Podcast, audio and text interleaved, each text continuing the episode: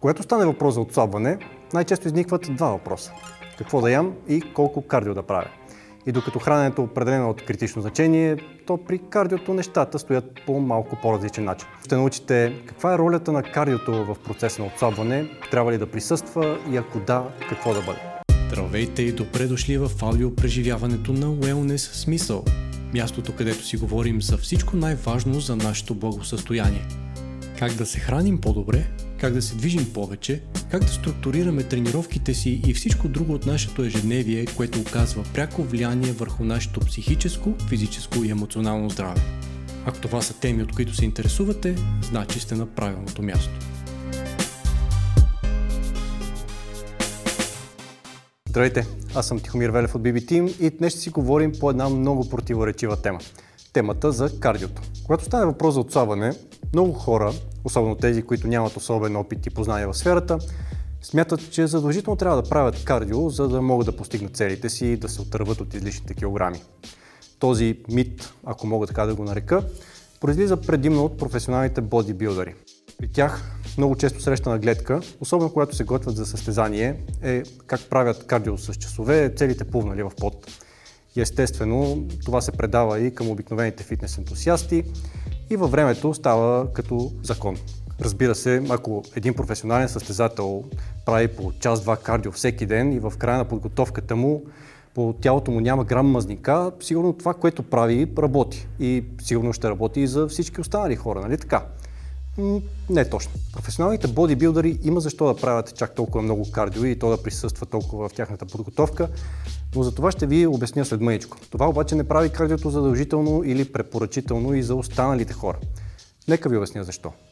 Не са много нещата, за които научната литература може да бъде силно категорична, но едно от тях е, че промяната в теглото ни, независимо дали нагоре или надолу, зависи от нещо наречено калориен баланс или познато още като енергиен баланс. Повече за калорийния баланс може да научите в друго наше видео, което ще сложим като препратка в горния десен ъгъл на вашия екран, а тук ще споделя само основно. Накратко, за да отслабваме, трябва да създадем състояние на енергиен дефицит в организма ни, познато още като калориен дефицит. При недостиг на енергия в калориен дефицит, тялото ни използва съхранената енергия за да захранва необходимите процеси и по този начин теглото ни намалява.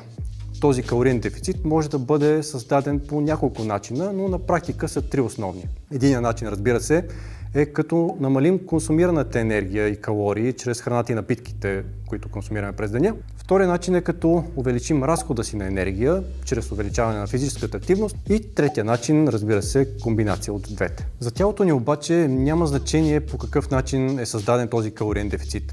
Това може да е значение за други неща и да е важно за други неща, но конкретно за намаляването на общото ни тегло и за отслабването няма значение.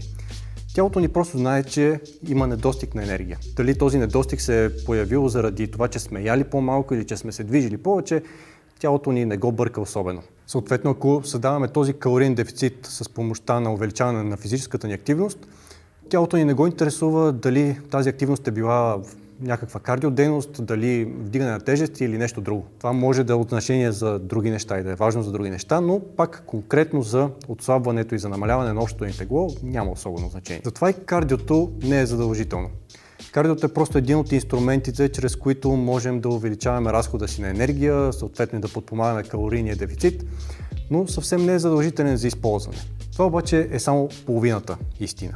Каква е другата половина? Макар за отслабването и за намаляване на общото ни тегло да няма особено значение какъв тип активност изпълняваме, това може да е от значение за други неща.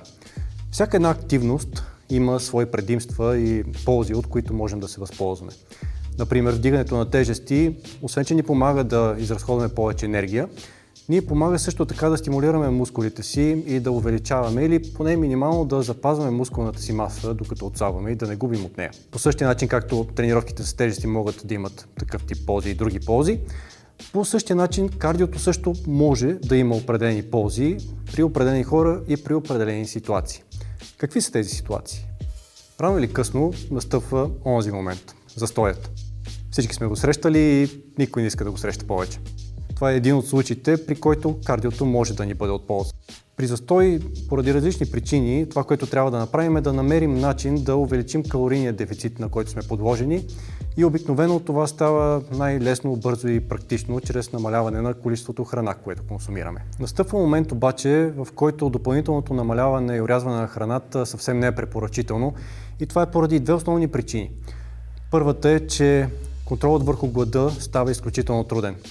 Макар гладът да не може да се избегне напълно, то това, че слагаш нещо в стомаха си, колкото и малко да е, ни кара да се чувстваме по-малко гладни. Втората причина е, че се увеличава значително рискът от дефицит на микрохранителни вещества, а дори понякога и на макрохранителни вещества. Ако режем храната чак до толкова, че количествата, които консумираме, не са достатъчни, за да ни набавят всичките необходими витамини, минерали и други важни вещества, то това много бързо може да се обърне против нас. Затова и намаляването на храната като средство за увеличаване на калорийния дефицит е от полза само до определен момент и има своите ограничения. Съответно, ако да намаляваме храната не е опция, трябва да увеличим физическата си активност. В зависимост обаче дали изпълняваме в момента някакъв тип физическа активност, това също може да има своите ограничения. Например, ако тренираме с тежести, може би знаете, че все пак има някакъв тренировачен обем, с който трябва да се съобразяваме, за да може да се възстановяваме и адаптираме към тренировките си. Съответно, не е добра идея изведнъж да започнем да тренираме супер често, супер интензивно, да правим супер много упражнения, супер много серии. Това просто няма да сработи в дългосрочен план. Съответно, ако увеличаването на тренировките с тежести не е опция, трябва да измислим да добавим друга активност. Добавянето на нискоинтензивно кардио няколко пъти седмично е чудесна опция, тъй като няма да окаже чак толкова допълнителен стрес върху организма ни и няма да попречи толкова на възстановяването ни от тренировките с тежести. Всъщност това е основната причина, поради която кардиото присъства толкова често в подготовката на професионалните състезатели по бодибилдинг. При тях тренировките общо взето вече са на максимум и няма как да увеличават този тип активност. Храната при тях пък е също урязана изключително много и те подхождат по отношение на храненето много по-агресивно, отколкото повечето хора. Съответно и храненето при тях, общо взето храната няма как да продължава да се намалява. И при тях общо взето единствената опция за увеличаване на калорийния дефицит и така продължава да продължаването на прогреса е чрез добавянето на допълнително кардио. Друг случай, при който кардиото може да е от полза и да е препоръчително е при хората с много застоял начин на живот. Да, тренировките с тежести също помагат в този случай, но да тренираш по половин час, три пъти седмично и през останалото време да си закотвен на стол на работното си място не те прави чак толкова много активен. В тези случаи кардиото е чудесен вариант да се увеличи общата физическа активност, дори като допълнение към тренировките с тежести. Кардиото може да отползва и при някои хора, които поради една или друга причина нямат възможност да изпълняват определени активности. Например, за някои хора тренировките с тежести или пък а, участието в други по-динамични и по-високо интензивни дейности може да не е опция и при тях общо кардиото е единствен вариант. Затова е много важно да се подхожда според индивидуалния случай и според индивидуалния човек. Не само според неговите цели, но и според неговите възможности. Добре, все пак решавате, че искате да включите кардио в тренировките си. Какво да бъде то? На практика може да избирате измежду най-различни активности, от обикновено ходене до тичане, каране на колело, плуване. Изборите са адски много. И всъщност на практика всички ще свършат чудесна работа, затова предлагам да изберете според следните няколко критерия. На първо място ви предлагам да изберете такава дейност, която ви харесва и която ще сте мотивирани да изпълнявате редовно и дългосрочно. Дори една дейност на теория да изразходва повече енергия и на теория да доведе до по-добри резултати в отсъването, то ако на практика нямате възможност или желание да я изпълнявате редовно и дългосрочно, то резултатите определено няма да са по-добри, а може дори и да ги няма. На второ място предлагам да изберете дейност според това дали тя влияе положително и отрицателно върху други активности, в които евентуално участвате и които може би са с по-голям приоритет за вас. Например, ако тренирате с тежести и тренировките с тежести са ваш по-голям приоритет, да добавяте други активности, които евентуално биха ви попречили да се възстановявате и да се адаптирате, не е оферта.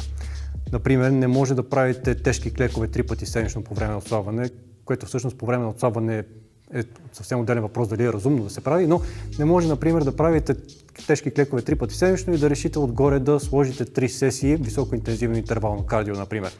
Това определено няма да сработи в дългосрочен план, което ни води и до следващия ни въпрос. Когато се говори за кардио, много често изниква не само въпросът какво, но и как.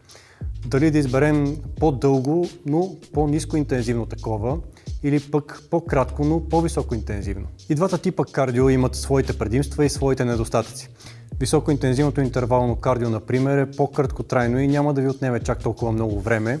Също така и се води по-забавно, макар че думичката забавно в случая не е много уместна, когато се говори за интервално кардио, но разбирате какво имам предвид. Със сметка на това обаче високоинтензивното кардио а, увеличава значително риска от контузия и определено може да повлияе отрицателно върху други тренировки, които евентуално изпълнявате. Високоинтензивното интервално кардио също така може да не е подходящо за всички хора.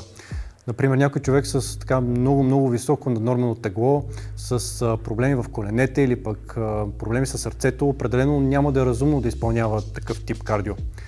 За сметка на това, бавното, монотонно кардио с ниска интензивност е подходящо за едва ли не всички хора, но пък е много по-дълготрайно, ще ви отнема повече време и определено е доста по-скучно за изпълнение. Добре, да кажем, че нямате ограничения в това кой тип кардио да изберете, искате да изберете този тип, който ще е по-ефективен и ще ви даде по-добри резултати. Кой да бъде този вариант? За съжаление ще трябва да ви разочаровам тук, тъй като скорошен метаанализ на Китинг и екип от 2017 година показва, че на практика резултатите между интервалното кардио и бавното с ниска интензивност такова, общо са практически незначителни, така че и двата типа дейности ще ви свършат една и съща работа. Затова и ще се повторя с съвета си от преди мъничко да изберете този тип кардио, който ще ви е кеп да изпълнявате и ще имате възможност да го правите редовно и дългосрочно. Не забравяйте също да се отбиете и на веб страницата ни bb-team.org, където ще може да намерите още изключително много полезна информация в стотиците безплатни статии, които предлагаме там, както разбира се и да погледнете услугите, с които можем да ви бъдем полезни. До скоро!